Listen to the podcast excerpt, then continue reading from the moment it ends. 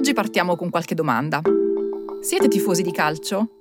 Qual è la vostra squadra del cuore? Qual è stata la più grande gioia calcistica che avete provato e qual è la più grande delusione? Ecco, se siete tifosi, probabilmente queste domande hanno una risposta che tocca corde profonde del vostro cuore e scava nel vostro vissuto, nella vostra storia personale. Eppure, nonostante per i tifosi più sinceri il calcio sia legato a emozioni autentiche, a gioie esaltanti, a delusioni cocenti, tutto il mondo che sta dietro a quelle emozioni così profonde è in realtà ben poco sentimentale. Il successo o il fallimento della squadra che tifiamo è in genere fatto sì di piedi buoni, di palle incantate, ma anche e soprattutto di quattrini, tanti quattrini. Se infatti proviamo a guardare il calcio non con gli occhi innamorati di un tifoso, ma con quelli più freddi di un investitore, vediamo due cose. La prima è che il calcio è un affare parecchio dispendioso. La seconda è che però è anche molto redditizio. Così, se il bello del calcio è che non esistono certezze e la storia è piena di squadre davide che sconfiggono le squadre Golia, la questione investimenti è diversa e quando si tratta di soldi e di capacità di spenderli, vince sempre Golia. Sono Francesca Milano e questo è Coffee News, un podcast di Cora Media promosso da Allianz.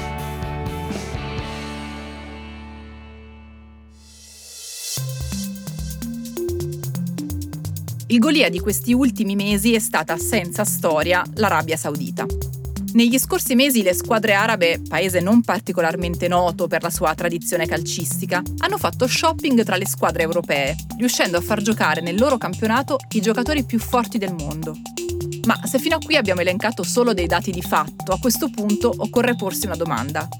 Perché? Perché quasi dal nulla l'Arabia Saudita si è interessata al calcio al punto da investire milioni in squadre e in giocatori? La stagione del calciomercato è uno di quei momenti più attesi ma anche più temuti dai tifosi di tutto il mondo. Si tratta di una manciata di settimane concentrate all'inizio dell'anno e in estate, nelle quali le partite vere si giocano non sui campi, ma all'interno di stanze ovattate.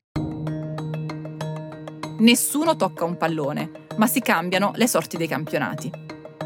Fino a qualche anno fa il calciomercato era faccenda riservata quasi esclusivamente alle squadre europee, in particolare a quelle inglesi, a quelle spagnole, alle italiane e alle tedesche.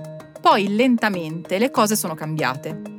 Negli anni 10 sul mercato si sono affacciati i grandi capitali cinesi, comprando alcuni dei campioni più forti di quegli anni e assicurandosi gli allenatori più vincenti. Il trend cinese è però durato relativamente poco e di recente i grandi investitori cinesi sembrano aver perso interesse per calciatori e pallone. Al loro posto, però, sul mercato si sono affacciati i capitali arabi, che solo nell'ultima sessione di calciomercato hanno speso più di $800 milioni, cioè poco meno di quanto speso dal campionato più importante del mondo, la Premier League inglese. Solo per fare alcuni esempi, la squadra di Al Hilal ha acquistato Neymar dal Paris Saint-Germain, o l'ex stella della Lazio Milinkovic-Savic. Prima di loro, lo scorso gennaio, la squadra Al-Nassar si era assicurata con un contratto di $200 milioni l'anno Cristiano Ronaldo. Le ragioni di questo improvviso e dispendioso interesse arabo per il calcio non sono del tutto chiare. C'è chi dice che ci sia una moda passeggera, chi una speculazione economica, chi invece pensa a una raffinata e un po' cinica operazione politica.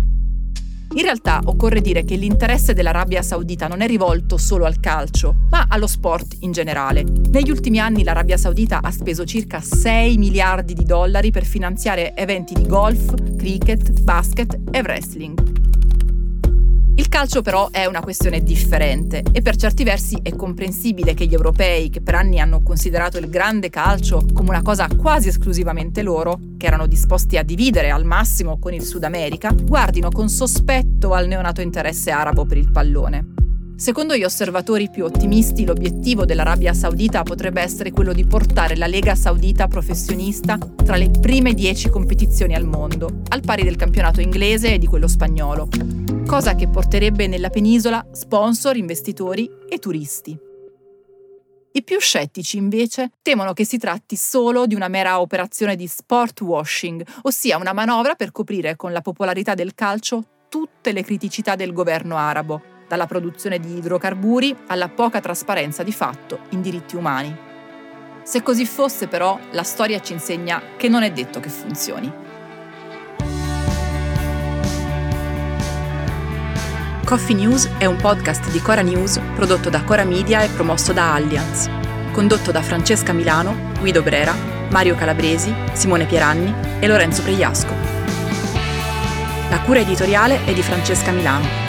In redazione Luciana Grosso e Ilaria Ferraresi. La supervisione del suono e della musica è di Luca Micheli. La post-produzione e il montaggio sono di Emanuele Moscatelli. La producer è Monica De Benedictis.